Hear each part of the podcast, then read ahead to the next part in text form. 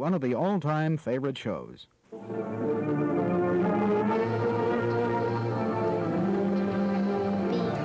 you were home. Hello, and you are listening to a, would we say bonus? Yeah, like special. Is it kind of a bonus? It's kind of a repeat episode. Back again, back down. If I could make you smile. Um, myself and Emer are now just going to sing Share to you for 36 hours. Um, but you were listening to because you were home, and myself and Emer have decided um, in our wee break that we would recap on two of our favorite episodes. So this is my pick, which was episode 28. It is Maud to God. Come in God.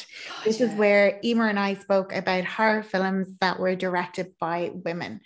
Uh, Emer discusses um, Maud, Saint Maud, yeah. Saint Maud, and I look at one of my favorite movies of all time, Jennifer's Body. I love what's behind this movie. I love what this movie represents. I You can really get that out in your in your side, like how much you love it. yeah, I got I got quite passionate with this one. Oh, fair play, yeah. So should. Yeah, I um yeah, and I just think it's actually a really good movie, even if you're not into the the meaning behind it and the women who made it. And um if you're not, give it give a wee look at the interview that Diablo Cody and um Megan Fox did together. It was really interesting and uh, really nice to see that and to listen to kind of their thoughts on the movie. Um, it's yeah, one of my favorite movies, one of my favorite episodes. So enjoy. Yes. But we're catching off the popular time of February of women in horror. Um, so we decided to represent and instead of going down maybe the tried and tested way of looking at uh, female actresses, uh, we decided to look into female directors of horror Mm. movies. So it's, it's kind of, it's, you might think like, oh, there might be one or two where you think, oh, there's not a lot. But if you think about it, Pet Sematary was directed by a woman. Mhm. Babadook, directed by another woman. Um, yes, Mary Lambert is the director of Pet Sematary because she actually did all the sequels to it. Um, I'm actually, yeah, I'll go into it in a little bit more detail, but I have to say there's at least 650 female directors in horror. Mhm. Um, and so what got me onto looking into the vast amount of female directors was in 2018 at the premiere to Halloween, Jason Blum stirred up a bit of controversy when he claimed that his studio had not produced a theatrical release by a woman because there was, quote, not a lot of female directors, period, and even less who were inclined to do horror. So, as you might imagine, that caused a bit of controversy and Twitter exploded. As Twitter does. yeah, yeah, absolutely. And like rightfully so. He pissed off a lot of people. Um, so was, Twitter was absolutely flooded with people criticizing his statement, stating that he must not have done his homework, as all it would take is like a quick Goog just to discover the plethora of female horror directors. Yeah. Now, Blum did later apologize at the premiere um, of Halloween, and he stated that today was a great day for me because I learned a lot, and because there are a lot of women out there I'm going to meet as a result of today, so I'm grateful for it. Blum claims that his production house are constantly searching for female directors, and even said that they tried to get Jennifer Kent, who directed The Babadook, but she turned him down. And as I said to you earlier on, yo, mm, I mean, like I wonder why she maybe turned him down. I don't know. That was back in 2018, so I Mhm. don't know if it, it truly maybe it is just harder to find but um, i also came across in this whole twitter explosion Aislinn Clarke. We mentioned her before. She's an irish female director Yeah. and she is famous. She's also a writer as well and she directed the door childer and short sharp shocks.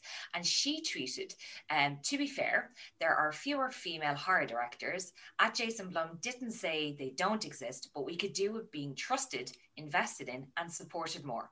That will help inspire and grow a new generation of female horror filmmakers. It's a gap that can be bridged. And she's not wrong. Like Mhm. I also it's one thing we come back to time and time again that in the horror movie kind of universe um it's people take chances they take risks with theme with ideas of what they're going to portray. And also like a lot of actors and actresses get their start in horror. Yes. so it's again a lot of female directors get their chance. Um, just to be able to start out on some films like Kathryn Bigelow, uh, who famously directed the Oscar winning film Hurt Locker. She directed the critically acclaimed Western style vampire flick Near Dark. Mhm. As I mentioned before, Mary Lambert, uh, Lambert, sorry, who directed the first Pet Sematary, also directed its sequels, which I didn't realize that the sequel had Edward Furlong in it. Ooh. Um, yes, so I'm not quite sure how they were. I looked them up on IMDb, and they're not kind to the rest of the films, uh, scores wise. Um, but like there are, and I, like I said, I, I looked into it. There were some really interesting ones, and there's a lot of like from across the world. There are female directors in horror. Um, so Blum had late, also later tweeted that he spoke out too quickly about an issue which he is passionate about. Over 50% of our audience is female. Over 50% of Blumhouse execs are women. Some of our most successful franchise are anchored by women, including the opening of Tomorrow Today, led by the biggest female legend in the genre. Here he was again promoting Halloween, and he was speaking of, of course, Jamie Lee Curtis. Um, so, female horror directors have spent decades defining their space in the male dominated horror genre. Indeed, as our episode will prove, women filmmakers have created some of the boldest and most terrifying movies around, from groundbreaking noir nightmares to modern day meditations on body horror. Alas, many of these films are critically underseen. Thankfully, the horror genre is evolving. And so, kind of, I'm just going to finish this little bit up by saying that by 2020, we had Welcome to Blumhouse, which you mentioned a few episodes ago. yeah. Um, you you saw. Did you see them all, or I didn't see them all. I think I've seen ooh, three or four. Okay, so with good news, uh, two of the directors of the Welcome to Blumhouse were women. So it seems he's finally taken on his advice and they have found some female directors. So you had Veena Sud, or no, I think it's Veena Sud. I apologize if I get that wrong. She had directed The Lie, which you had discussed. And we have Zu Quirke, who directed Nocturnal, which I think was something about a, a girl playing classical music.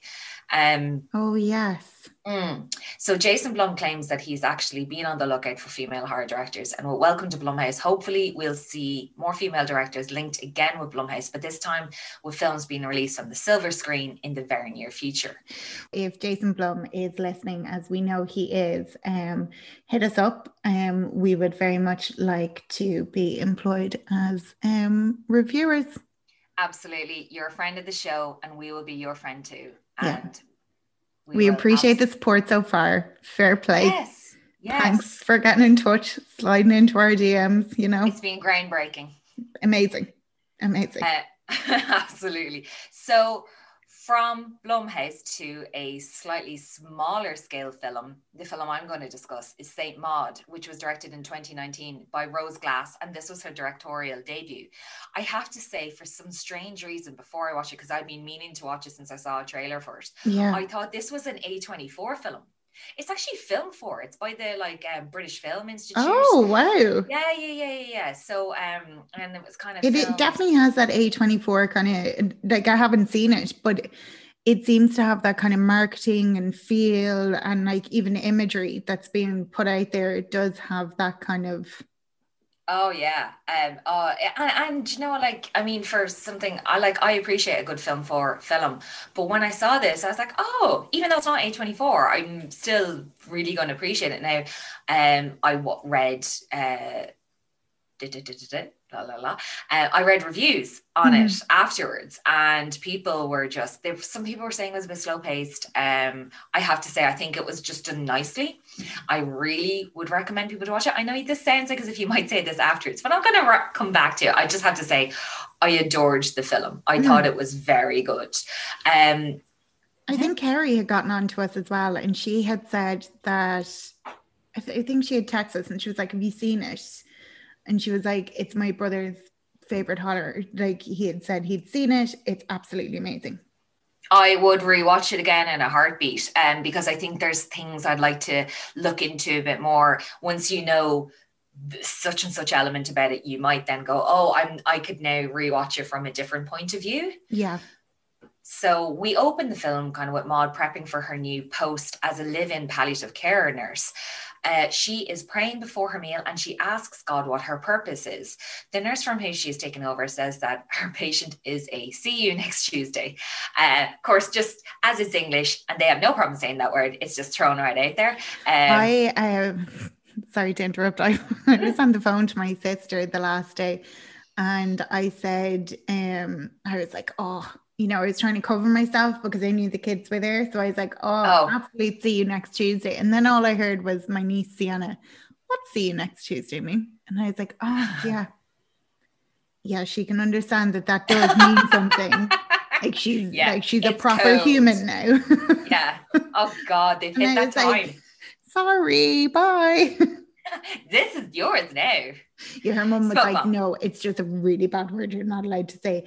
And she was like, and you're also not allowed to ask people what to see you next Tuesday stand for. Or say it to anyone. Ah, see you next Tuesday. It becomes her new like goodbye. You're like, bye. yep. Um, so moving swiftly on, that's that's brilliant. That is just gas. That that tickles me nicely. Mm-hmm. Um so we also see at the very, very opening of the film that Maud was working on someone, um, and she was in a. There was someone in a hospital room, and she's in Maud's in the corner, covered in blood, and someone is just obviously dead. Um, so you can see she's had a bit of trauma beforehand, and so now she's obviously doing a living palliative nurse instead of working in a hospital. Mm. So whilst Maud is putting her things away in the room, she also puts up a crucifix. So between the title Saint Maud, the crucifix she brought with her to her new place where she's staying, and the fact that she was praying that she's very devout. So she's caring for a lady called Amanda, who is an ex dancer and choreographer, who was quite famous in her time, and now she's in a terminal stage of spine cancer. And you kind of get the vibe that Maud doesn't really approve of Amanda as she drinks and she smokes, considering, I suppose, if you have a terminal illness, you know, I'd be trying possibly I'd every drug going to the walls. I'd be like, look, it's terminal. If anything, this just might make it better. So I'd be, I'd be trying it all. So obviously, but Maud is we discover she's actually a recent convert. And the saint around her neck is Mary Magdalene. And she says that she had to actually go online to buy it because I never would have thought that you could get a little charm necklace thing of Mary Magdalene. Mm-hmm. um, and after a brief discussion with Amanda who's scared of what will happen to her after she dies Maud is convinced her calling by God is to become Amanda's savior to save her soul so Maud ditches all of Amanda's booze in a bid to help her, to which I did gasp. And if I had pearls, I'd have clutched them. I was just like, oh, sacrilege. Um, the alcohol. I know. I was like, what did it ever do to you? Um, Maud also tells Amanda's lover, Carol, uh, whom Amanda also seems to give money to. So I wasn't 100% sure if she was like a prostitute or her girlfriend. And it, you mm-hmm. find out later on that they met on Tinder. So I think it's like, it's one of those ones where it's your partner who also like hits you up for money every once in a while. Yeah. And um, so Maud tells Carol that she has to leave her because she's trying to like save Amanda's soul. And she needs to, she's in a fragile state now and she needs to actually concentrate on saving her own soul, like being a better person. So, and it's not that she has a problem with being a same sex couple. I think she also just sees that Amanda is vulnerable and lonely because obviously she was this famous dancer and choreographer. Now she is gone from the city. She's at some seaside resort now just living by herself with only her carers. So she's lonely. So she's obviously going to try and find comfort with someone, and Carol is taking advantage of that. So Maud is basically just telling her to leave her alone. Mm-hmm. Um, so Maud then later on goes outside for a walk uh, along by the seaside, and she gets called by a woman who's calling her Katie. So it turns out that she's an ex-colleague of Maud's from the, her previous job in the hospital. She's surprised that Maud is working again as a nurse and as a carer, mm and she's saying, don't they know what happened previously? Um, so again, I'm going back to the opening scene where Maud was basically elbow elbow deep in blood with the dead patient beside her. Um, so we get the idea that obviously, as I said, Maud had something horrific happen to her beforehand, so she could no longer work in the hospital. So you don't know whether she accidentally killed someone or it's just the trauma of having someone die horrifically in front of you. Um, and then when she comes back later on, she purposefully burns her own hand on the stove. So I was starting to get this vibe. I was wondering, is she going to become one of those like um, penance. mm, like the flagellant flagellants? It was an Italian group of um like real severe uh cat Catholics who would like whip themselves on the back. Mm. The, the, they do flagellation on their back. So as a way of the pain would bring you closer to God. Um so She reminds me of, and like again, I haven't seen the film, but from the imagery and everything, she really reminds me of Margaret White, Carrie's mother. Mm. Yeah, you kind of would get that vibe. She's but she's not as strict as she's not giving out to Amanda about her way of life and she's not making her feel bad. Not Mhm. at all. She's like being really nice to her. There's a scene where um Amanda calls her in, they're about to have lunch and Maud was going to have it in the kitchen, but Amanda calls her in to have it in the sitting room. And this is after she calls, she had previously when Maud had her calling. Basically, she knows she's going to save Amanda's soul. Uh, she had called her, "Oh, my angel," and so Maud is praying, just having grace before her lunch. So Amanda joins in with her. But Maud has this thing where she says, "I can feel God's presence in me, and I can hear Him speaking to me from time to time." But it's weird. It almost looks like Maud is having an orgasm with Mhm. the the enrapturing sense that she gets in her body. And so she gets this after she's praying because she sees that Amanda's praying beside her. And she's like, Can you feel him? And Amanda's like, Yes, yes, I can. But I'm not 100% sure at that stage. Is she winding her up? Is she waiting for something? Because you're just expecting her to go, Oh, I don't believe, you know, I'm dying. What's the point in trying to believe in God now? But then you also think when people are facing their upcoming death, do they, would they do turn? yeah. find some sort of kind of solace in the thought that there is something thereafter? Hmm So Maud, after getting Carol to leave, she's beginning to feel like as if she'll have Amanda almost to herself. Um, and she's kind of being a bit not obsessive. She's looking through all of Amanda's past as a dancer. She's getting around the house because Amanda is in a wheelchair and she's kind of situated downstairs. So Maud gets to kind of go through some of the rooms upstairs. And so, but then it's Amanda's birthday. So she's hosting a party in her house. And next thing you know, Maud is getting the cake ready, and there's friends from the city all over the place. But Carol shows up, and Amanda's absolutely delighted. She's wearing gorgeous dress, and she's like, "Oh, look at you, look at you!" And Maud is just enraged. Um, and then as they're doing the birthday cake and cutting up the pieces, um, Maud is just about to go hand it out. She overhears Amanda talking about her in the when she was trying to send Carol away. Amanda says she's not sure if Maud is a bigot or jealous of their relationship. Amanda mocks Maud for being a savior in front of the other party goers. And then also there's a time when she's trying to leave. You can see she's just like, it's Mhm. like she got slapped in the face. And she tries to leave and they grab like a napkin and put it over her head, like, you know, like a Oh, yeah. nun almost. And then they're like, oh, say Maud, oh. And she's just, mm, oh, she's, She's I can't be, no, she's like got a white rage going through her, also like just the humiliation of it all. Um, but then just as she's trying to leave, Amanda grabs her hand and says, Look, don't pay any attention to me. Don't take me seriously. I've had a lot to drink. She's also not used to drinking alcohol anymore because of all her treatment. And she just said she's trying to get Maud to loosen up. And Maud, and then Maud just slaps Amanda right in the face uh, in her party. A woman who had terminal illness who she's meant to be looking after. So she promptly loses her job and ends up going back to her own little, like it's a one bed, it's a one room apartment. It's this little dingy thing where it's bedroom, kitchen. This is all you. So she's back from going from a lovely house to this apartment.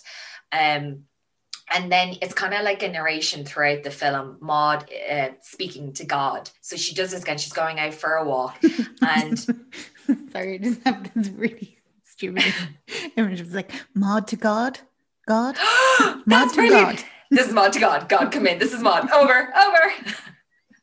Answer me. It's like, Would do you ever see um, Agnes Browne? And No, um, I missed that. Yeah, it's so brilliant. Uh, the film, and she walks into the church, and it's this church in Dublin, and she goes up to the holy water. She blesses herself, and she goes, "Hello, God, it's me, Marion." And then she just walks out. Peace. It's brilliant. Oh, I must give that a watch. I had heard so much about that. Tom Jones is in it. Anjelica Huston. Yes. You, you actually can't go wrong. Spartacus She's originally from Mayo, uh, Anjelica Huston. Yeah. Really? Yeah, the West, I think. She only got to spend, like, I think a few years of her life in Ireland before they went to America. But yeah, she's Irish. We can claim her. There you go. Mm. Every time I mention her name, my mom goes, Jack Nicholson, he's a dirty dog. He promised on her dad's deathbed that he'd look after her and then he never married her. He's a dirty bastard.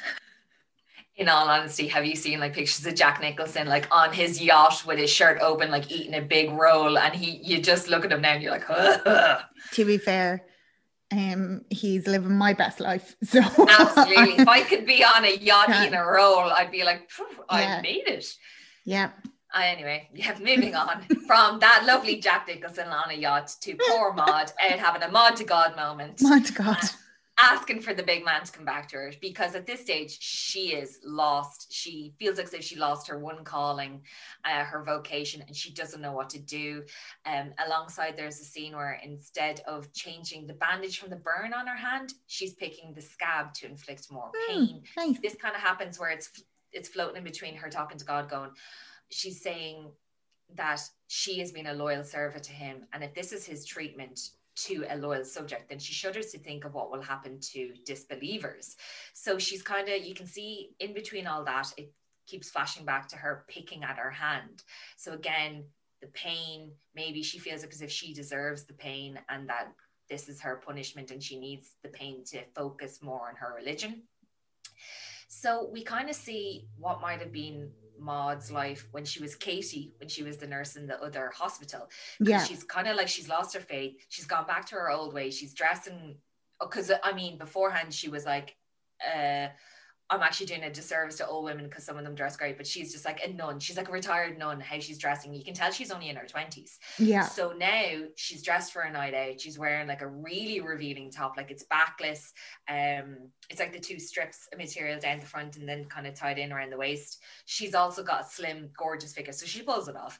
But so she's out, she goes to a pub by herself, starts drinking beers, and she catches, she's like looking, you can see she's just scouring the place. She catches the eye of a man they have a nod. Next thing, boom, in a corner somewhere in a hallway. It's still in the pub. It's not quite in the bathrooms. She's giving him a hand job.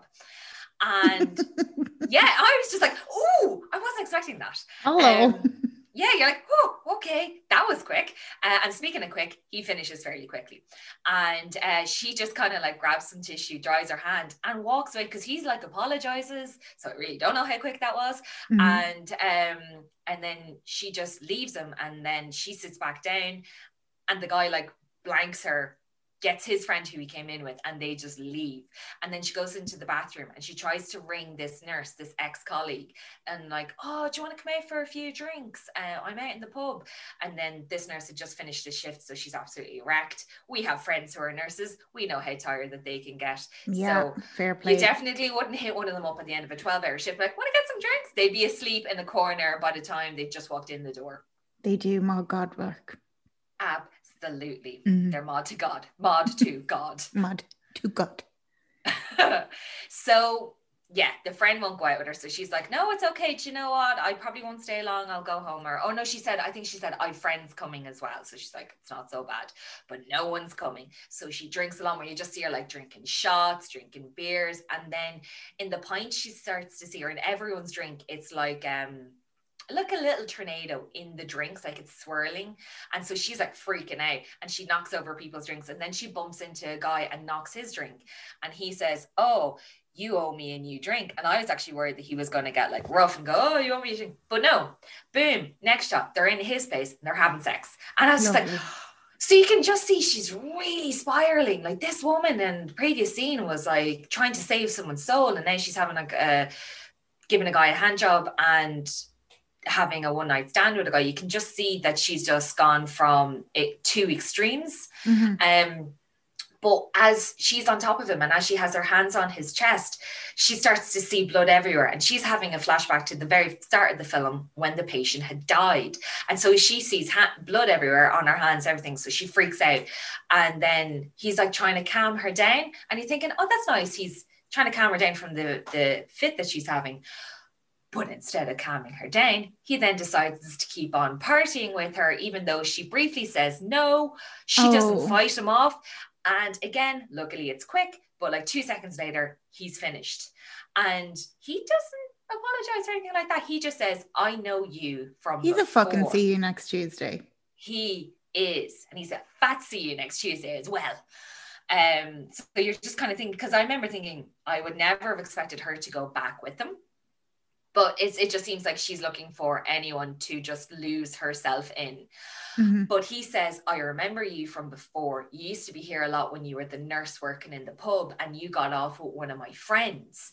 So, like, I- I feel like as if this is just to help us think of what it was like. And I think that that makes a lot more sense as to why her, like, patron saint of her necklace was Mary Magdalene, like the fallen woman, because she had, after she left the hospital, she became really religious. So I wonder, she was like, I was someone who used to just get off with guys. Yeah. So maybe she sees this Saint Mary Magdalene in her eyes, like as her patron Yeah. saint and someone who can be redeemed even after if you had time where you were doing that, which there's nothing wrong with doing it. But women always have the attitude of if you're that kind of person, then you know, oh, you're Well, up it's to trouble. like you're you're taught that like Mary Magdalene is like you're you're she was the first especially if- prostitute in history, like Yeah, if- according to the Bible. yeah, if you grow up like the way we did in Catholic Ireland, you're Mm-hmm. like totally shamed. And it in any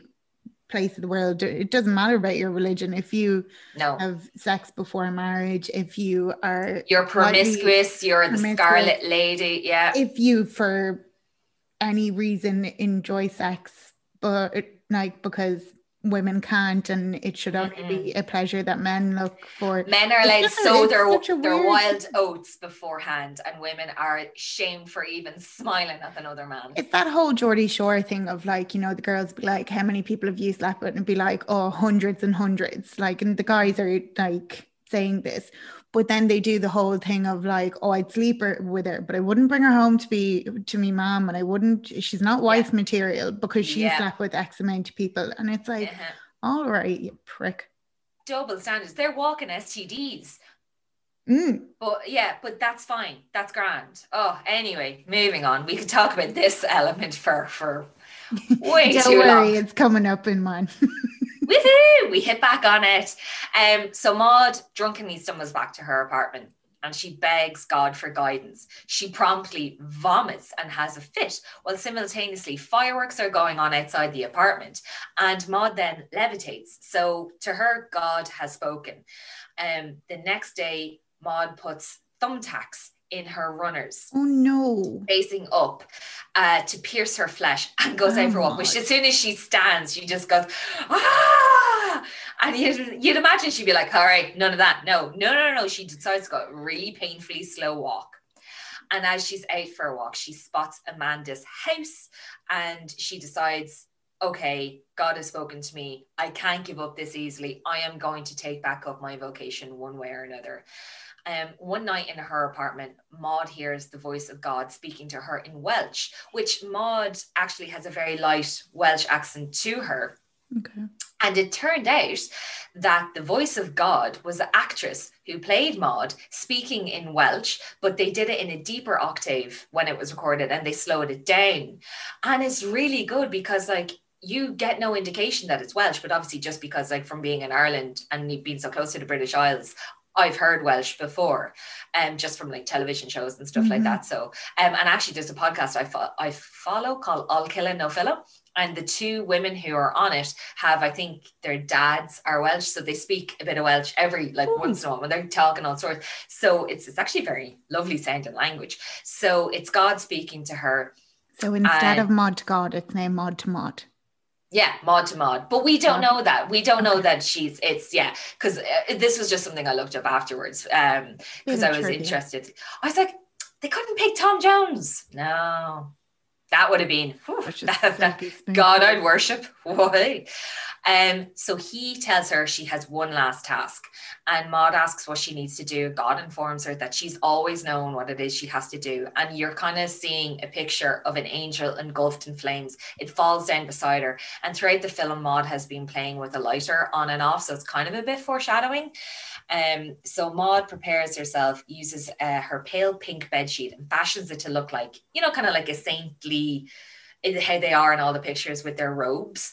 And she puts on wooden rosary beads and she heads out to Amanda's house, waits, waits for the new nurse to leave, and then lets herself in with the spare key.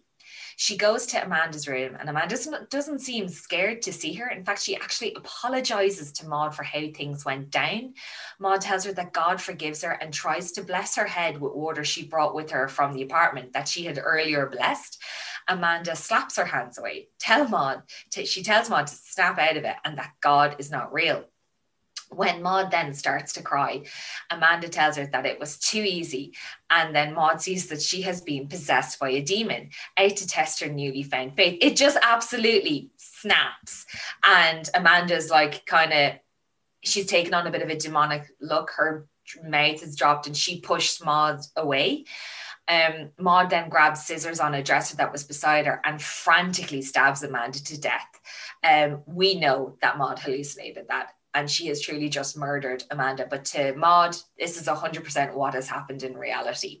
Oh, She, yeah. Um, and she just leaves. Um, and she goes back to her apartment. She cleans herself up and she rests.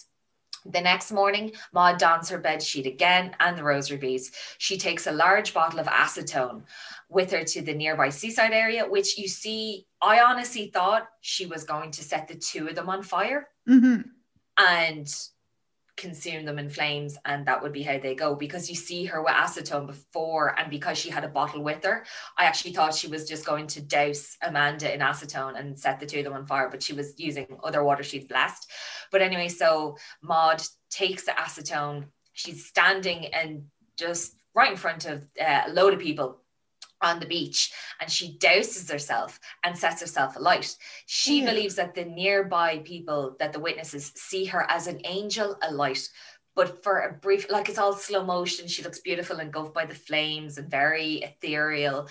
But for a brief millisecond, we see her charred body screaming whilst on fire Okay.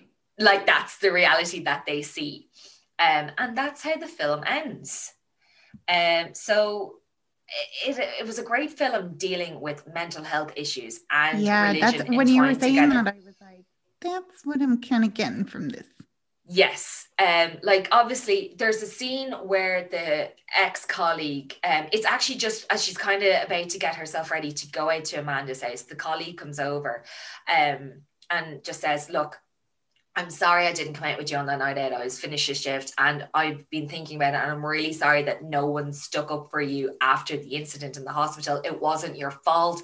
No one stuck up for you and they just let you go. She goes, It wasn't right. So, and you can just see, like, because um, Maud is like, she kisses the friend and she's like, I'm okay now, because she sees all the religious artifacts in her apartment, and she's like, oh, this is nice. You know, you've you've found religion, uh, but you can kind of tell that she's worried about how Maud is acting, Mm-hmm. and she's like, I'm going to come back to you. Like, I have to go to work, but I will come back to you like the next day and see how you are.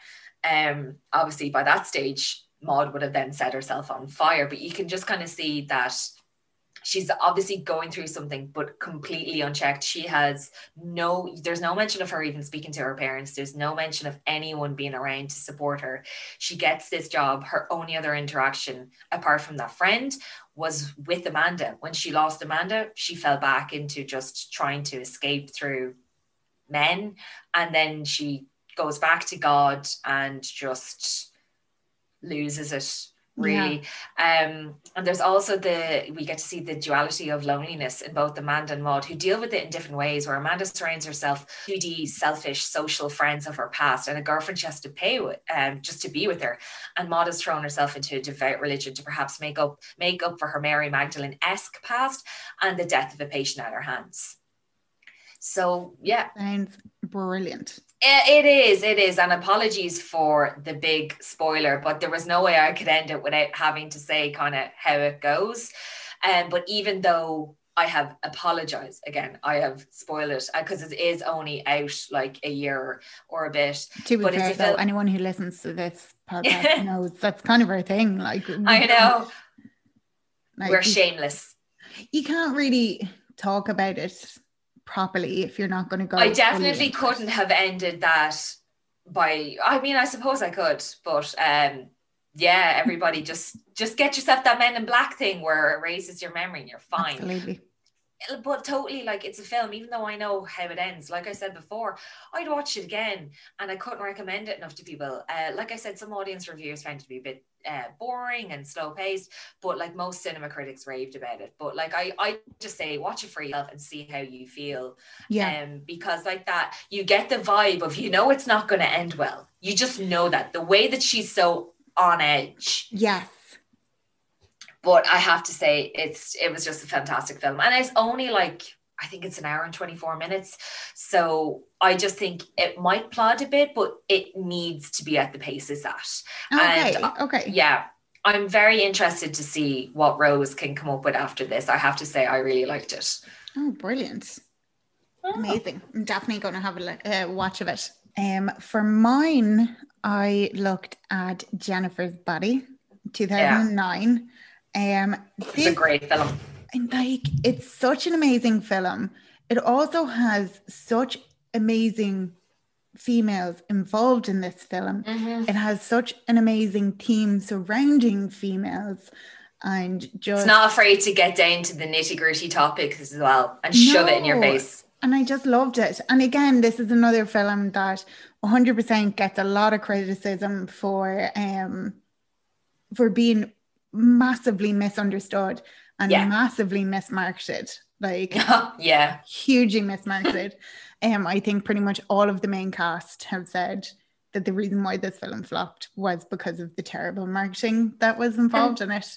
That's what I mean. Like that's the the studios getting control over like a lot of directors and that they they can't control what goes out into the uh, on the trailer and then it's they're still blamed for why it doesn't go well. They're like well this is your film. We're like well if you let me market it how it should be Yeah, and no they just wanted it as a straight straight up like scare 'em up film. It's the same as I think I was talking about it when I was talking about um Black Christmas, the the Mm. kind of um third installment, even though they weren't the second remake, I suppose, um, where I'm pretty sure it was Weinstein, dirtbag, came in and was like, "You need more scares and you need more jumps, and I want you to do this to this girl." And like the director was like, "Look, is we'll it do Weinstein or is it Wangstein Oh God, That's his new name that I've called him after listening to what was it, the True Crime Obsessed episode on him.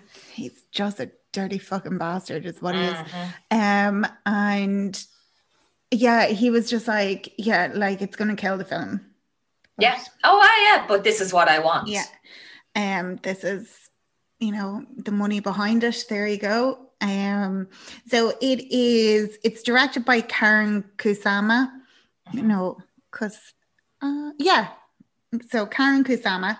So she has directed um quite a few different movies. So I'll just I actually saw her name come up quite a bit when I was looking into because Yeah. I'm kind of look and see ones who had directed like more than one film, and her name cropped up a good bit. Yeah, so she before Jennifer's Body, she had done Aeon Flux, and she had also Oh. uh, directed an episode of The L Word. Then she did Jennifer's Body, and she also did The Invitation, which was a movie that you covered um Yeah. before, um, and a movie that Virginia watched this weekend, um, Mhm. and was Shout out. about it. Um, yeah. the screenplay. So I've actually looked into the screenplay writer as well. And I think if you're talking about Jennifer's body, you actually can't really talk about this movie without talking about Karyn um, and Megan Fox and Mhm. Diablo Cody, who I think might be who I want to be when I grow up. Um, so Diablo Cody is the screenwriter. Um, her birth name is Michelle Bushy. Um, so she oh, I'd take the screen name then. So basically, right, she was just after coming off um Juno and she won an Oscar for Juno. and Diablo Cody, right? So she's originally from Chicago. I think the thing is, there's so many great stories behind the women who are behind this movie. Yeah. Um, great stories mightn't be the best word. Sorry, interesting stories because Okay. some of them are very sad. Oh, well. okay. So, um, Diablo Cody, basically, she's from Chicago, Illinois. She moved um to another place with her then boyfriend. Um, and she, sorry, she moved to Minnesota with her then boyfriend, who has subsequently become her husband. Mhm. Um, where she decided to um do stripping as a hobby. So she learned how to do stripping. She was working in an agency and got a promotion, and the job just like wore her out and um broke her down as many jobs do. And um she sat down, she spoke to the husband, um, her boyfriend, um, and she was like, I want to start stripping for a living. And um she left her job and she did. And she started a blog about Okay. stripping and she did Really? it under yeah so this is how she actually kind of became like notable if you will Yeah. Yeah. so she started this um blog about her um her life as a stripper and she did it under the pseudonym of Diablo Cody so her parents wouldn't know Yeah, well, yeah, yeah. Hard thing to explain. Yeah well do you know she just she just didn't want to um Oh yeah, yeah, so- yeah. Um, yeah, because it, it, it very much for her, from what I've seen, was very much a decision that she took. This was what she wanted to do, which is amazing. Um, Mhm.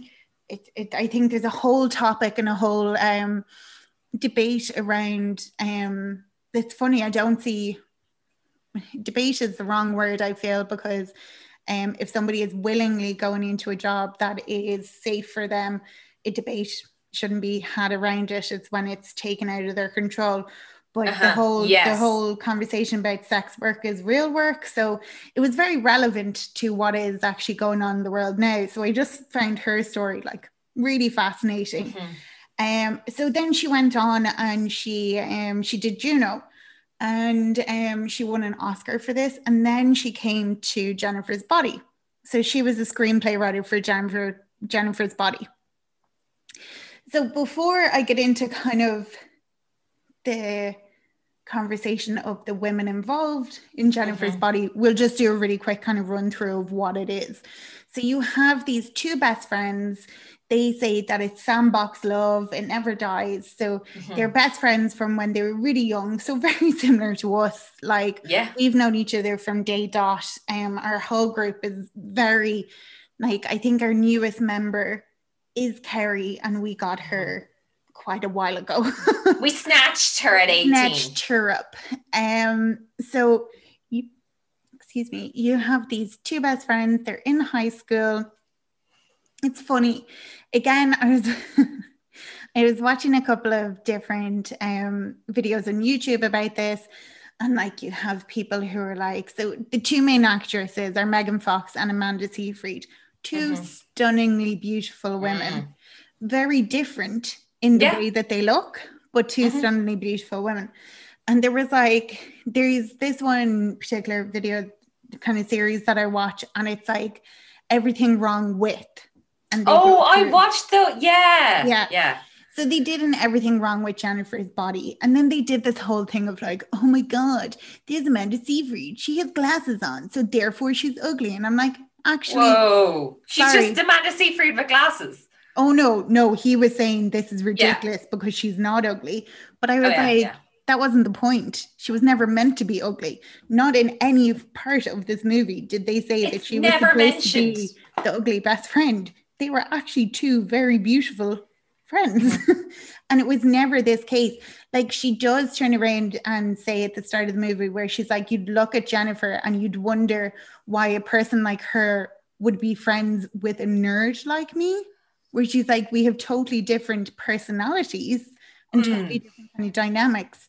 And that's where it lies where the differences are. It's not this whole thing of like they're pitting each other It's- against. More than skin deep. Absolutely. And of course, the second I heard that the second I heard that, I went straight back to like Black Christmas, the third one. And I was like, this is it. This is it. I'm just going to kill everyone again. um, anyone who's left over after the first wave gets gone in the second. Come on. Yeah. Anyone who was like, oh, yeah, no, I still stand by what I said about the remake um, in 2019 of Black 100%. Christmas. Just keep coming. I've, I've got you. I've got more for you. So they have, um, they go to see a band. Um, Needy is um, Amanda Seyfried's character. Uh, Jennifer is played by Megan Fox. Needy has a boyfriend. He's very cute. Um, their relationship is really sweet.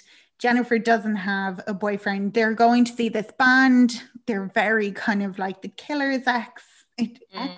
It's so 2009 for the time. Yeah, yeah. So you have them, they play this song that quite literally the intro to it, I was expecting it to go into All my love. Oh yeah listen to both of them. I was like, oh wow. Um, oh. but if fire breaks out, um, they get out, thankfully. And then Jennifer is taken off in this like dingy old um van and she's sacrificed. So she's sacrificed so that the band can get successful. And to be fair, it pretty much works. So they I can't count the amount of VH1 behind the musics I watched on bands where, oh, and we sacrificed another teenage girl. I mean, it's just, it's so old right now. I know, like Over. it's been done, but it, oh. you know, it's successful. Mm. So the thing is, they didn't realize that actually Jennifer survives and she comes back. She gets, she comes to Needy's house because where do you go when something terrible happens? Oh, you go to your yeah. best friend, you go home. Um, so you have this whole dynamic where Needy knows something horrific has happened to um, her best friend Jennifer, but she she can't figure it out. Mm-hmm. Um, she says she looks like roadkill.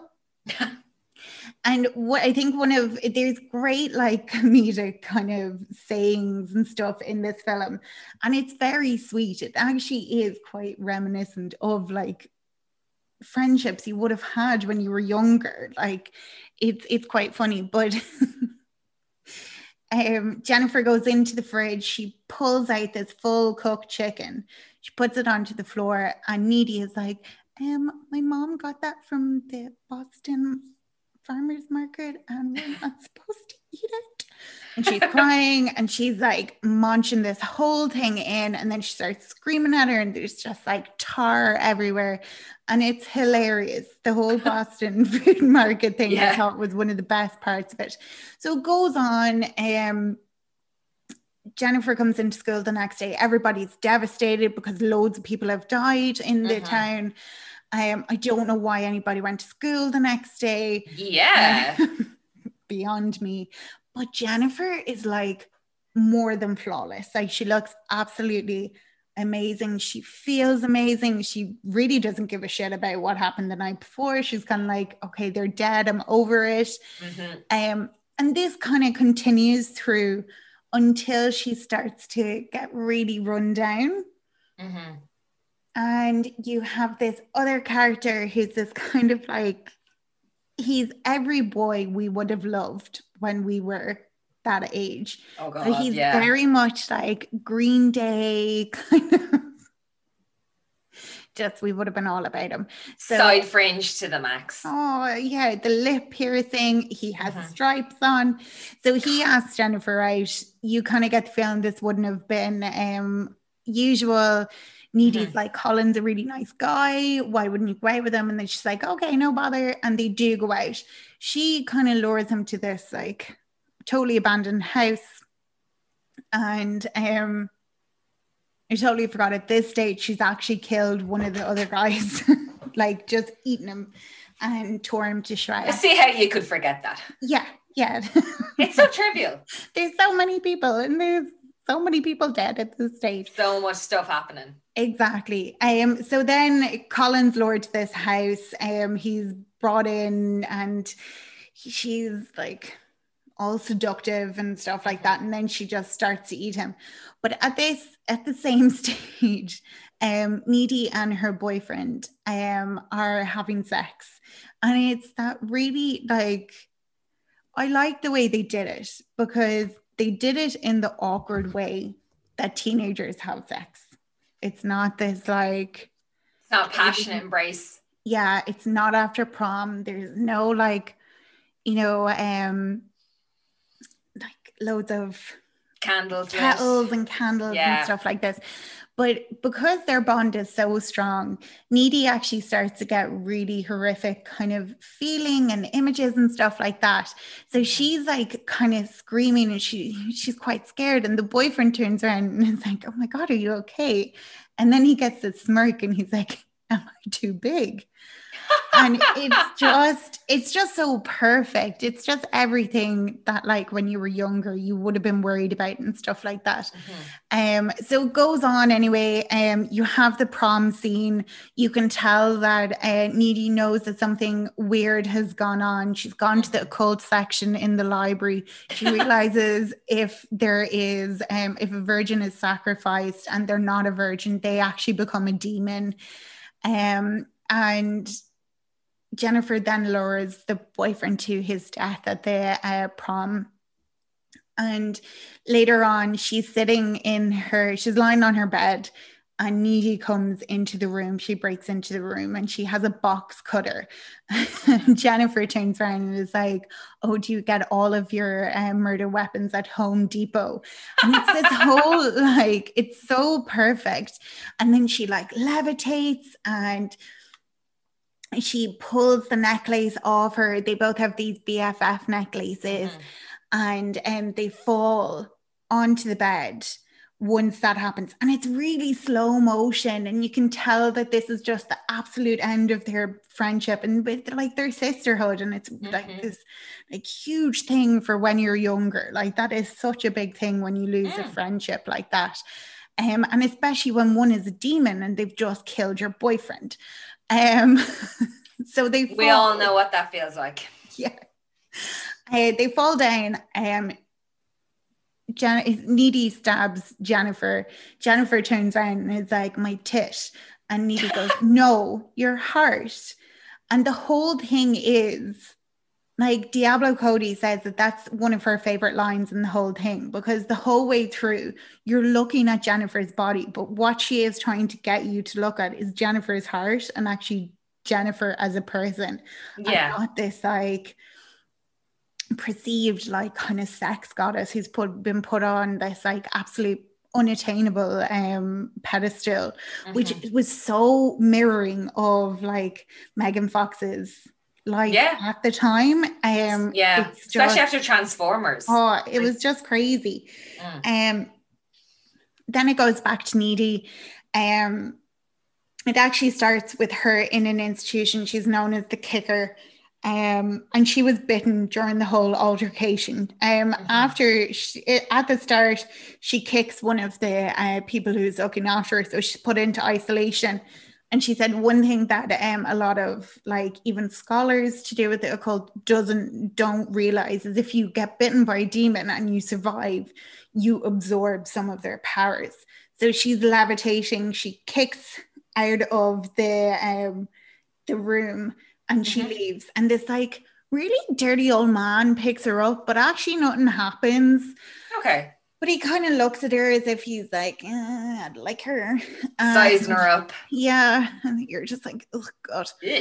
Um, and she's like, "Oh, I'm following this band. It's actually their last night tonight." And she goes to the concert, goes to the um, she goes to the hotel room, and um, she essentially she kills them. But she- on the way, the whole thing is the town is called Devil's Kettle, and the place where they um sacrificed Jennifer is this like water, like kind of like this hole in Okay. the waterfall. And they All like, right. put loads of stuff down it, but they can't figure out where it comes out of. So Mhm. she actually finds the knife that they killed Jennifer with. It's just on the side of the road. So it's this whole full circle thing where she kills the band with the knife. So I missed about 10,000 things that happened in the movie there, but it was actually more that I wanted to talk about Megan Fox and Diablo Cody and Karyn. Um, in relation to this movie more so than the actual movie, but you should Mm-hmm. definitely go and watch it. So two podcasts. Oh, yeah, I every- listened to. It's so good. Like it's it, it was massively misunderstood. And it really has this terrible reputation, and people just go, oh, I'm not watching it. It has the kind of like Taylor Swift effect where people just go, Oh, I just fucking hate Taylor Swift. And I'll put my hands up. And I used to be so anti Taylor Swift. Why was I anti Taylor Swift? Because somebody told me to. Do you know what I mean? And not Uh-huh. somebody specifically. It was just this wide thing in the world where people were just like, fuck her. And I know she's got some good songs, but I just cannot stand that song. Shake it, shake it off. Oh, like it. That latches onto your music. brain. Do you know what I mean? It to- totally aside from her music, it wasn't even her music. It was just her as a person, Oh, and I don't even know the girl. yeah. Um, the thing is, I actually love her music. Um, but it was more this kind of media portrayal and like this thing where the she was completely her herself was almost marketed by like anti Taylor Swift people. Mhm. Um, and Megan Fox is definitely one of those people as well who is like yeah, she really, really- is. really got this terrible name. But actually, if, if anyone does have that kind of same feeling about Taylor Swift, go and watch her documentary. It's absolutely amazing. It will totally flip you around. It will make you turn around She's and go, willing. That girl works. Oh my god, she works so much, and actually, it's just such a great thing. And you can, she says it herself. She was like, "Look, I didn't speak because I was told I couldn't." So, um, but no, definitely go and watch it. But two podcasts that I listened to for this, um, were um, so two chicks and uh, a horror flick. They have an episode of Jennifer's Body, and I want them to be our best friends. Um, really fucking cool. Um, and I genuinely will go and listen to that episode because um, they, just what they say is just so lovely and fantastic. okay. But they are um, they're joined by Michael from We Love Her. Mm. Um, and he has a podcast and he actually recommended it to us. So definitely go listen to him as well. And then Spilling Guts, um, another podcast, horror podcast. And they do one um, on Jennifer's body. And it's basically one of the presenters loves Jennifer's body, and one of the presenters absolutely loathes it. And Okay. he said that he started to watch it in the first couple of minutes. He was like, Oh, I'm really gonna have to like eat my words here. It's really good. And then he was like, and then it was shit again. Um, so it, his second watch didn't make him love it anymore.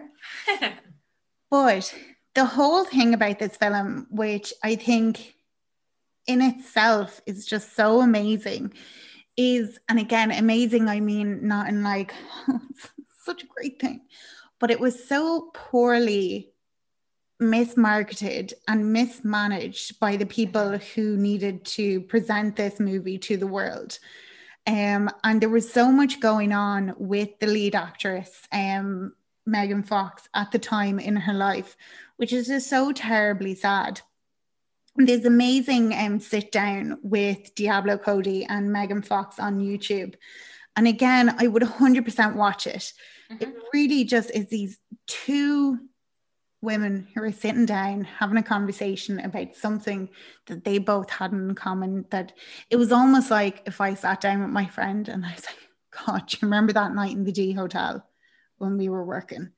Do you know, it's just two girls Yeah. having a chat. And it's really nice. It is really lovely. And they talk about what was happening in their lives at the time. So Diablo Cody says that she had always wanted to write a horror movie. It was kind of her thing. She always Okay. wanted to do it. And she knew that she wanted to do to, to write a movie about female friendships, that it would be female focused. And she wanted to write a movie about a girl who eat, eats boys. So she 100% did that. She got what she wanted. Fair play. Yeah, hundred percent. And she was like, it was this kind of cannibalism, sexy empowerment and revenge.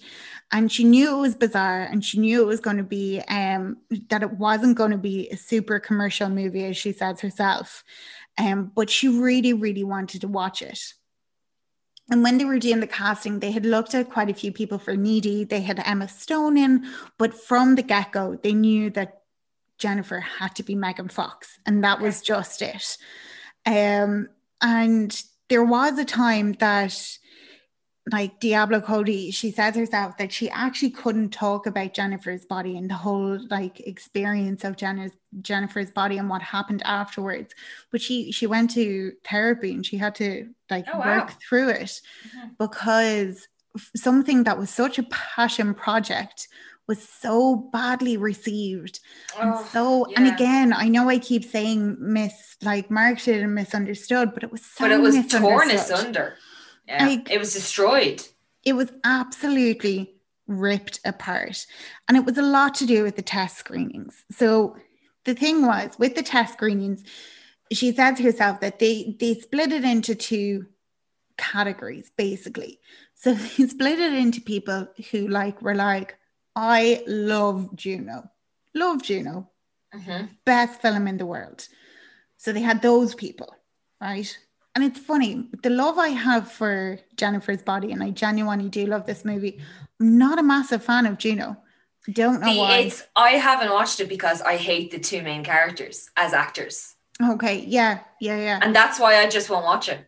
Yeah, do you know, it's just like I can understand like why it has like what it has. It just wasn't as for me as Jennifer's body is, which I just thought Didn't was speak funny. to you. it didn't speak to me as much um and and it doesn't mean that i can't appreciate it as a movie Oh, yeah. and all that Yeah. stuff it's just and then they did then they looked at um the next demographic that they looked at were like 18 to 24 year old white males No.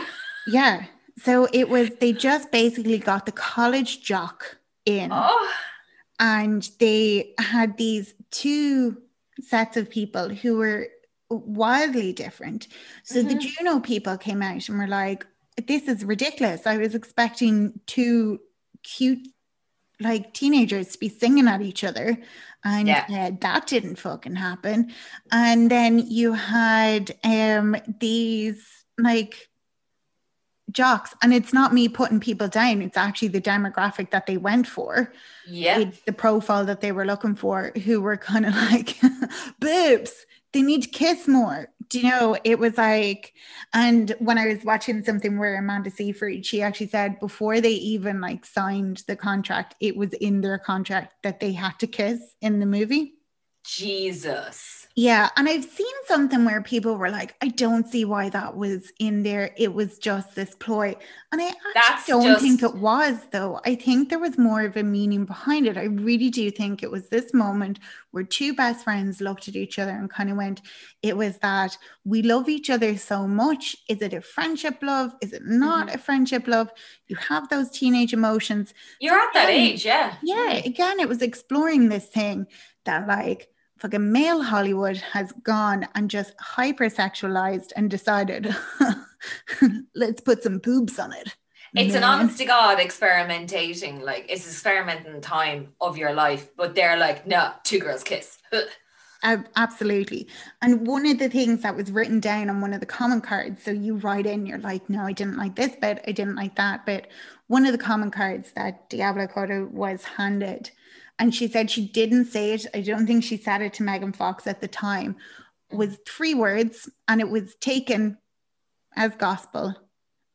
Megan fox hot. And that made it up to like the head people.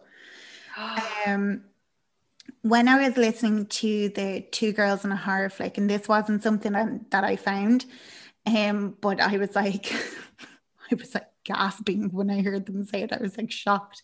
They actually wanted her to do interviews for this movie with soft core porn sites.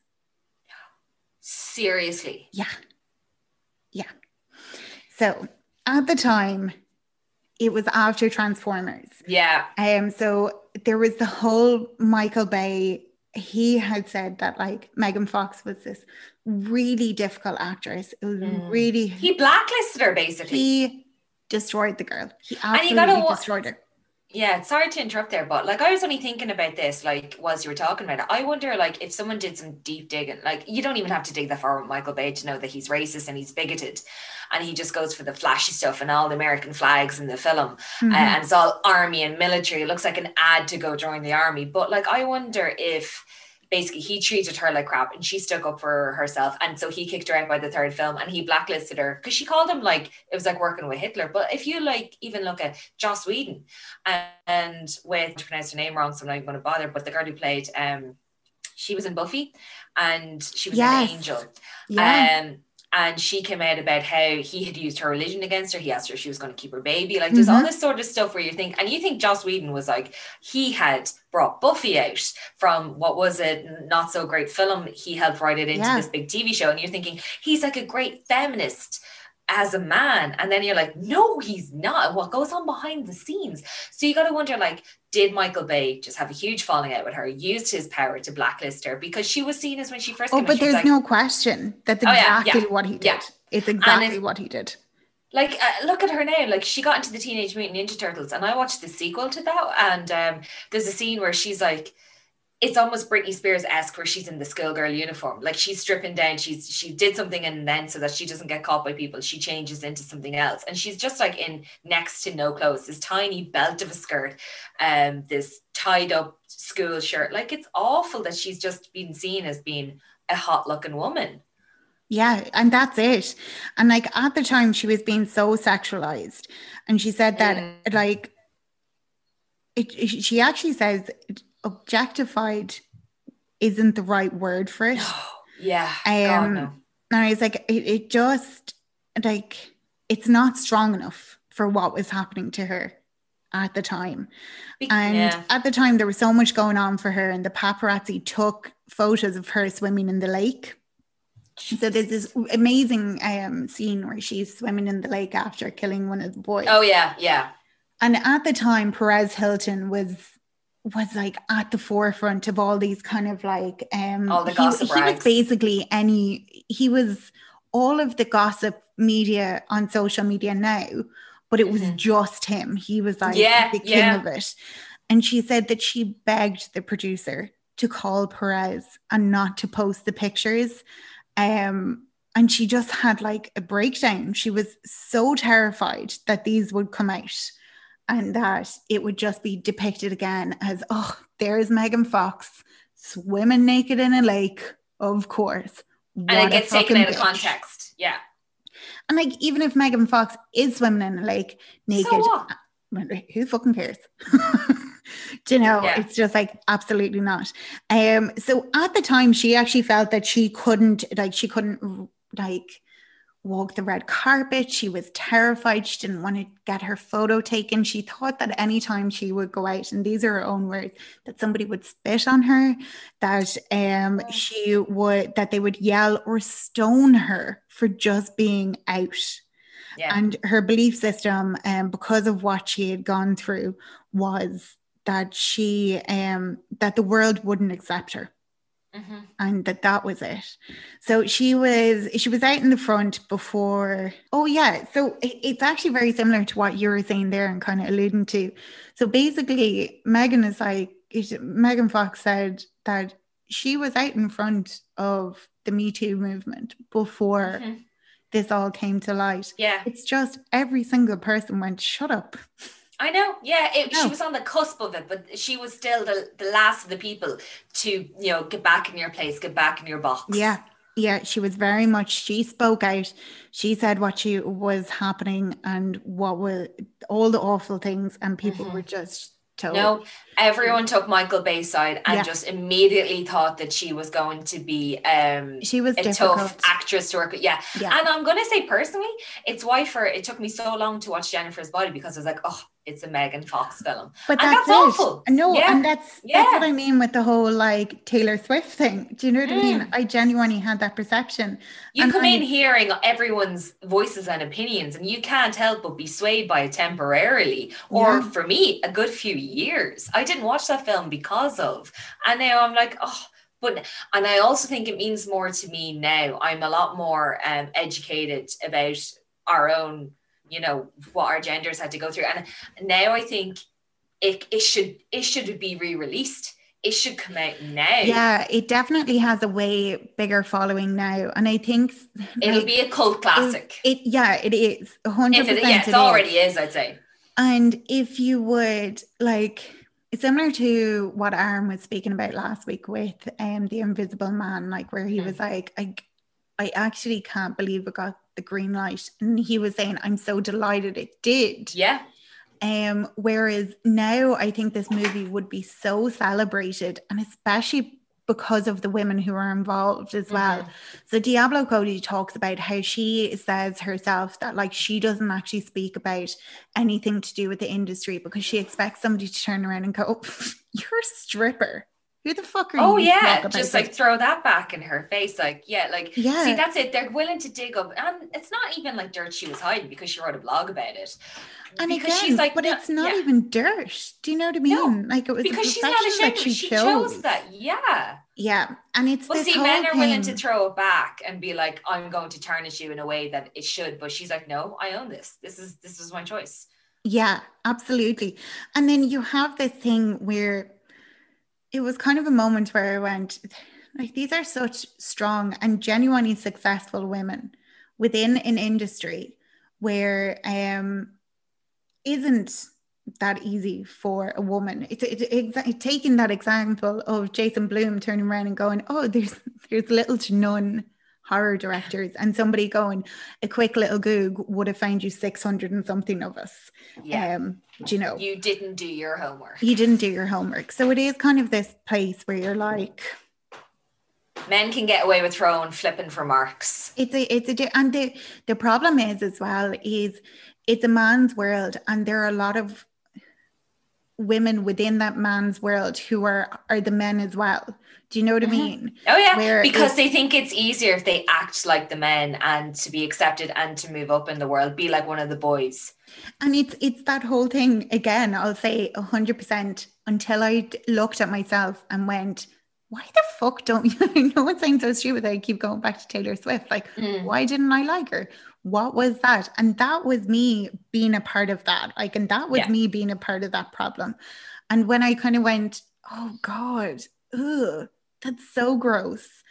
And I was like, and it's amazing. Like in the last couple of years, I do think I've definitely um, become a much better person than I was. And Mhm. like, I don't want to be like, oh, I was an awful person. I'm not saying that, but I definitely No, you were not. No.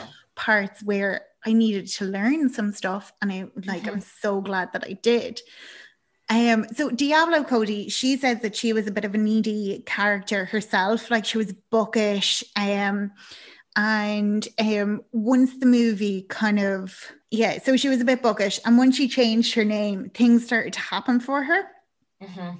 Um, so she um she once the movie happened and everything happened after the Yeah. movie, um, she said that she kind of just went away. She just didn't want to be Diablo Cody anymore. Yeah. She didn't want to have any association to that because this had been considered such a major flop Mhm. that she was like, I, I, I can't be this person anymore.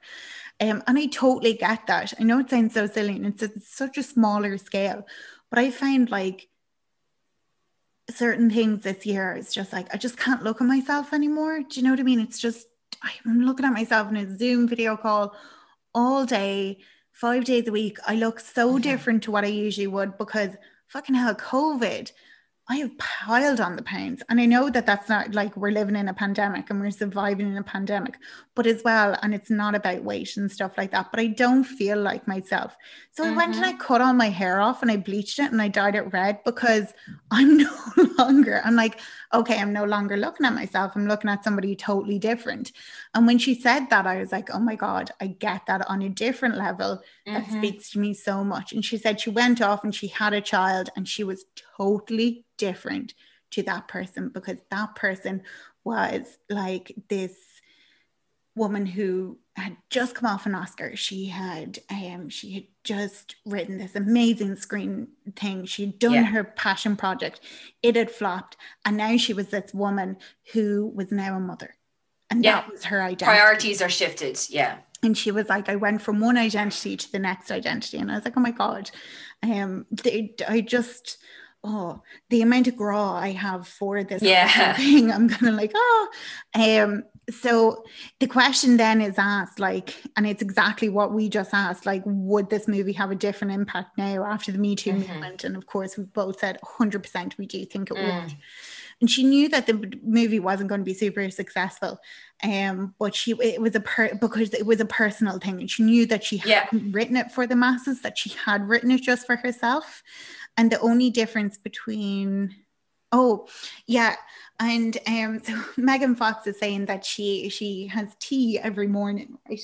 And um they have different sayings on them, and she said um one of her favorite sayings is that came from her tea.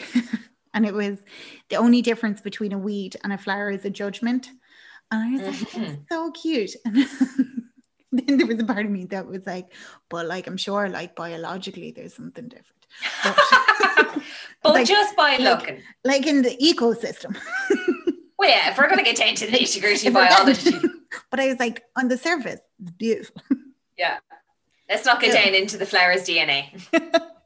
so my, my my next bit of notes is just oh people are the worst That's that's not a lie. That's the truth. Just the worst so megan starts to talk about how often in interviews people turn around to her and they're like oh my god it's so nice to see you in something you don't do anything anymore and she's like okay um, and because i have given birth to two three children i've starred Three. in- Wow. Okay. I didn't. yeah she has three kids Didn't know she's that like, many. Yeah. she i think one of the things i love that she said she was like i've given birth to three children and she was like i've also gestated those three children. So Mhm. like they were in me for nine months and then i had to birth them. And then like quite soon afterwards i had another one in there for nine months and had to give birth. And she says i starred in a movie that opened worldwide number one twice. Um, Mhm. she was on a critically acclaimed sitcom. So she's a new girl. She's brilliant in new girl and that as well funnily enough i was always like i'm not watching this this is so stupid favorite fucking sitcom it's just absolutely brilliant. It's so positive. It's so sweet and so cute. If you can get past the first couple of episodes where you're like, oh, I don't Yeah, know. we watched the very first episode Yes. together, and we see. I'm just again after the happening. I'm not a fan of Zooey Deschanel. Mm-hmm. go oh, back, I just can't warm to her. go back and watch uh, Almost Famous again. And then Oh no, I like this. her or not. Yeah, yeah, Yeah. yeah, yeah. Um, but no, it's actually quite cute. And Mhm. I think it's a little bit because I'm a bit like Jess. Um, which You are know, lovable, and you are. You do see the brighter sides to things. I'm a bit ditzy and it's great. I love it. I'm definitely embracing that a bit more. Um, oh, I was only actually talking like how. Oh, Jesus, I was actually talking to my husband. I think it was yesterday about, or even possibly earlier on today, how I am. You know, doing my best to not be seeing the. You know the real doom and gloom side of things. Mhm. It's so easy because I spent like from my it's teenage so years. easy. yeah, I was like angry at the world. I still kind of am angry at the world kind of person, but I do try. I'm like, oh, it's like poison in my veins. Like I do try to be more positive about things and stop being like making such catty negative remarks as like it's like a knee jerk reaction to something. It's almost I feel like as if if I was to be nice about something, it's not cool. But if I wanted to be cool or it's just I don't know. I feel like as if it's just something in me that I just need to try and work through. But I think as well that is like something that it, it was inherent when we were growing up, and it kind of was. And you Yeah. do have those things where you go, but I think the fact that you can actually turn around and go, do you know what? This is something that I'd love to do something about is Mm. like so amazing. And like, yeah, it's hard to be self-aware of it and to acknowledge it. And I actually think you're terribly positive. I always kind of, t- no, honestly, as a friend as well, I'd always be Mm. like, the one person who always shows up, who's always there, like really makes an effort. It's like you. Do you know what I mean? You're part of that and you're always there to support. So definitely don't put yourself down as much as you put yourself down in that thought because Mm, you are okay. absolutely Okay. amazing. Thanks, friend. Yeah. Woo. You've joined Friend Hour. Women. Yeah, Women have hit hard. Doesn't have to be for one month. We're gonna do it 365 people. we are. We're going to do. We a are. We're taking. We're changing this. God damn it. Yeah, we're going to talk a bit more. I'll get more preachy. It's going to be beautiful. Yeah. Yeah. As Strap yourself in, people. yeah, as our other Oh, yeah. friend Grace says, well, um, thank you for uh, attending my my TED Yeah. talk. Absolutely. She gives Um, us some sage advice and says, "Thanks for attending Grace's TED Talk." She does, in fairness. Um, but yeah, so Megan Fox has actually executive produced a program about archaeological controversies. Thought you'd love that. Ooh, yeah. Um, and they have much, done quite a lot of controversies. oh, like They used to blow up stuff to get to it quicker. Mm, and like, if you think about something, you'd look, and it's that whole thing of like, like Megan Fox didn't do that, or I'm not going to watch that because it's Megan Fox. Yeah, like, what the fuck does she have to do with that? off. And it's Mm. like, no, why? Like, why? Why? Why wouldn't she have something to do with that? Like, it- the, the poor girl like that got blacklisted so early Yeah. in her career. Like in the very beginning, she's like, she's the new generation's Angelina Jolie. Then it's like, no, she's a bitch to work with. Don't go near her. She's Yeah. a terrible actress. Like the poor girl didn't stand a chance. And then she obviously took time out to better herself, become a mother, take time out, work in a lot of other things that people aren't even paying attention to. yeah. Like, But the whole perception that she took time out, she actually didn't. Like, she was oh, working sorry, the whole yeah, time. yeah. Yeah, and she that's the whole thing. She's like she doesn't know how more productive a woman needs to be to be seen as working. And she said that she also and she was saying like that we, like the collective kind of we herself Mhm. and Diablo Cody, she was like, we work in an industry where women are treated like lepers when pregnant. Mm. So you can't Oh Jesus, yeah. the five months. And then she was she was i can't remember what she was filming um at the time but she was four weeks oh she got a call two weeks after giving birth to one of her boys.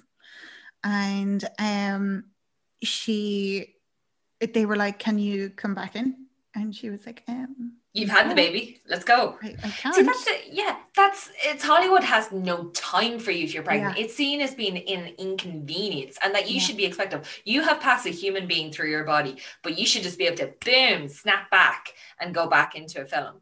yeah and the thing is she turns around and she goes so i think i went back four weeks after so two weeks after that phone call she Ooh. was obviously barraged enough to go back um and she she actually talks about so her um she has three boys and one of her boys she says um is really creative and kind of loves to um dress up and he'll he'll choose between a dress or whatever he Mhm. wants to go as so one year for halloween he decided he wanted to go as um the as a cheerleader like kind of a zombie cheerleader Oh, and she was like, "Oh, I actually kind of played somebody like that before."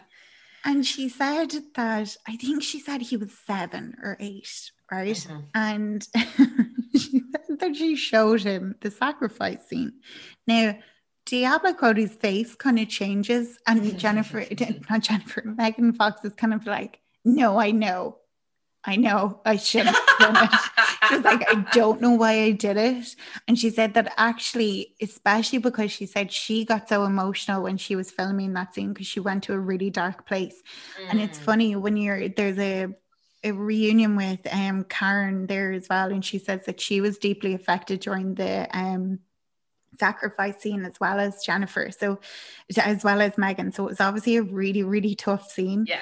And she was like, Yeah, he wasn't okay for a while. And she was like, I still don't know why I did it. But again, I was like, This is just a mom. Like, this is just a mom. It's just Yeah. a normal girl. Um, and yeah, so Diablo Cody kind of finishes off by saying like she she just knew she was fucked from the beginning because she won an Oscar for her first screenplay. And she was like, people a lot don't of people, yeah. yeah, she was like, people were turning around to her and be like, so how many more are you going to win? And she was like, this is it. This like people don't win more than this in their lifetime. I'm happy to have this. I'll take it out every so often and be like, do you remember that time? And she's Yeah. like, yeah, that's that's what I'm happy about.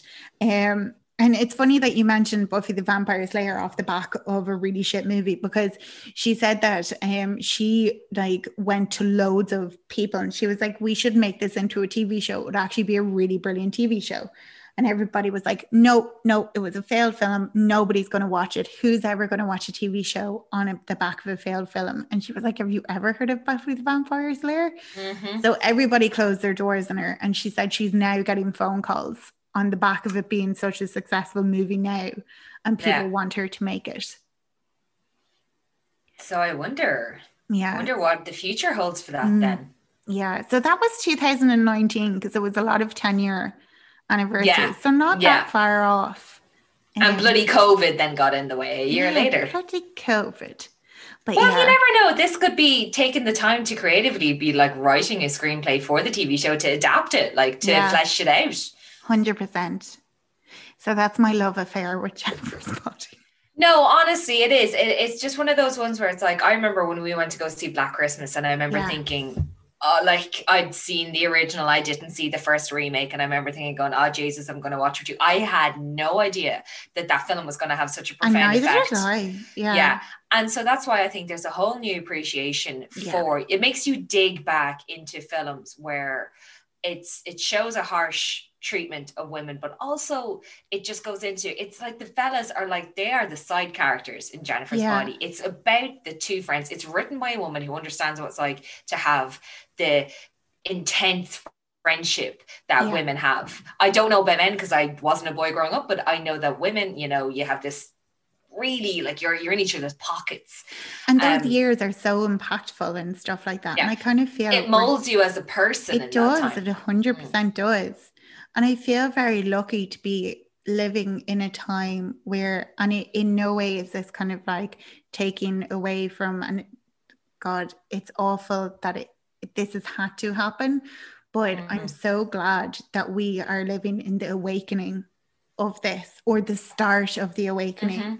and that the next generation is just going to be able to go fuck this is wrong absolutely no way there's going to be no. Straight away. question anymore it's absolutely done whereas we were No kind of growing up in this time where it was like oh, that's funny oh you know you can't say like you're just a loser or like oh you can't take a fucking joke if you ever turn around and go Yeah. you know what? That's just that's actually just Yeah, a little bit you're a cold-hearted bitch if you're not finding the funny side to yourself being sexualized, yeah.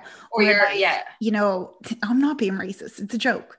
Yeah. Like- if you're not laughing, then it's a joke. For God's sake. Yeah, I don't, I knew this person before, and they they were really horrible, like really, really horrible. Mm-hmm. And you'd kind of your your almost your reaction would be to kind of scoff and laugh, and they'd go, "You see, you can't be angry with me because I made you laugh."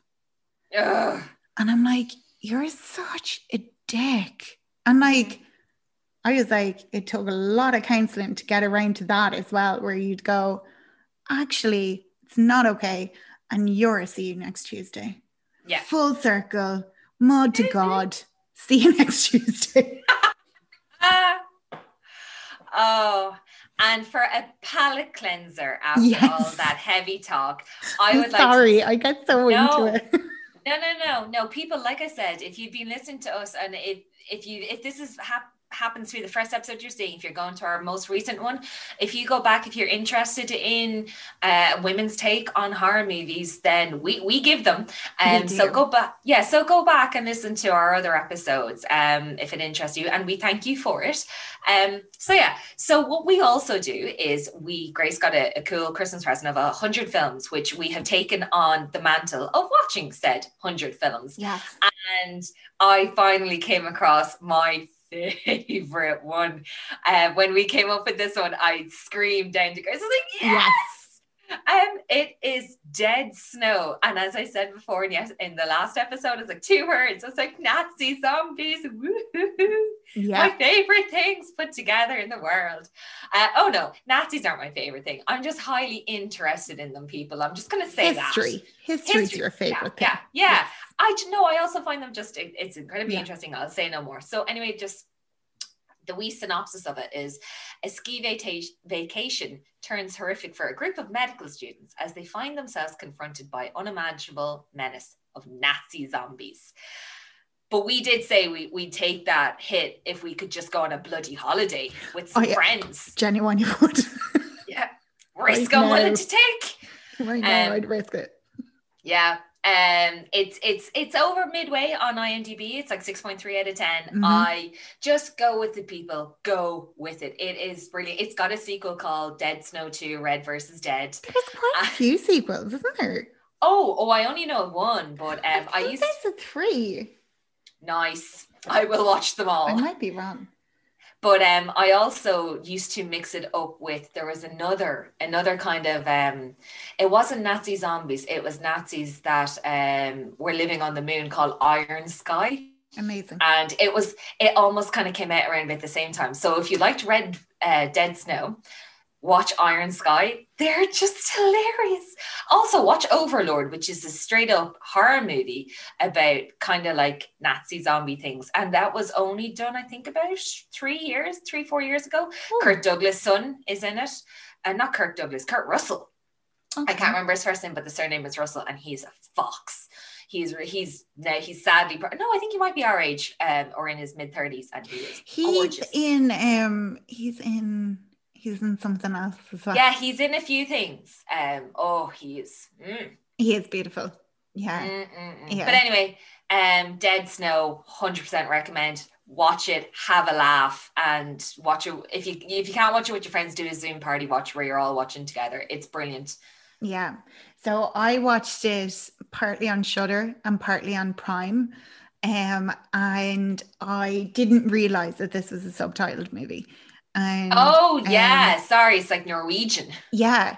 So two of the things I hate in life are um, reading and uh, zombies. So I was like, I had switched off my brain straight away. I was like, oh, I'm not giving this yeah. any time. We're as brain dead Yeah. as the zombies. I was like, fuck this. It was amazing. this film is absolutely brilliant. Like yeah. I laughed. I um I did, like at one stage actually I was watching it while making the dinner the dinner and the cat walked behind me and I saw the cat's shadow and I jumped because I was like, oh my god, it's Nazi zombie. coming through." It's And worse. was- it's a cat. yeah, my mom and my sister rang me and I was like, oh look, I have to go and watch the rest of this movie before the podcast. It's in Norwegian. and by like when I was finishing it, I was like, that is one of the best movies I've seen. It's Mhm. so good. Yeah. It's really funny. I loved every single character. Yeah. They're all brilliant.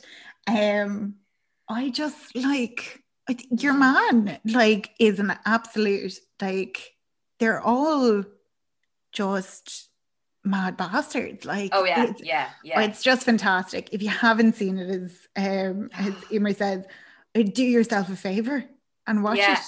Yeah. COVID has been a shit time. People Yeah. put it on. Have this a is the bloody laugh. movie. Yeah, exactly. This is actually the movie you deserve right now. Mhm. And I'm gonna say it's it's better than the children's corn. Yay! Mm, mm, mm, mm, mm. Yeah, yeah. I would put it up there with um what's our what's our favorite so far? we were talking Jacob's Ladder, but that was Yeah. like good for different reasons. Yeah. So I'd put it there with Jacob's Ladder because they Mhm. are so different, but just brilliant. Yeah. And so next week we will be watching 28 Days Later, similar to Similar uh, zombie movie. zombies. And also, as we watch Day the Triffids, we will get to see where they had copied some scenes from. But this is The going entire to be movie. Uh, well, yeah, yeah. um, but no, no, it's the whole opening scene with Hmm. the London being abandoned. But then it's going to take a turn for the better uh, than the Day of the Triffids and not be so boring. So Yes. I know I've seen it before, but I haven't seen this film in years, so I'm looking forward to rewatching it. It's actually my husband one of my husband's favorites. And he Oh, hates horror. Yeah. Um, and it's funny, we just I wouldn't consider zombie horror It's very um, actiony. very actiony. Mm. Yeah, Dead Snow. Dead snow, baby. Oh, Brilliant.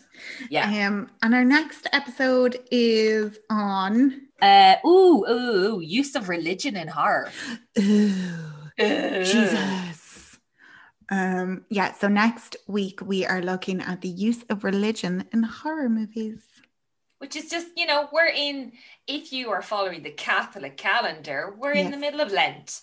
Yeah. Uh, I know I'm not following it, um, and I haven't since I was very young because I ha- don't have good willpower. Oh Jesus, yeah, I forgot about that. Yeah. well, we all have our our, you know. I wanted to do it so I could get a medal because my brother was an altar serving boy and he got a medal. Mhm. And I, I was one You of the kind of got off school. Yeah, but yeah, yeah, yeah. I got off school, and me and Shauna, altar serving peeps, Yeah. first female altar servers in Drogheda. There you go now. That's an accolade, isn't it? Absolutely, we are totally the two of us are so proud of that. So thank you so much for listening to that episode again. Uh, make sure to give us a follow on Instagram on because you're home with an underscore in between each word. And you can listen to us on all podcast platforms. And if you listen to us on Apple, please give us a rate and review. And if you listen to us on any other podcast platform, just uh, tell a friend if you like what you hear, or if you don't, just tell us anyway. I'll take good press and bad press. All press is good press. All press. Yas. And we'll see you next week for Emer's pick. Yay. Bye bye. Bye bye.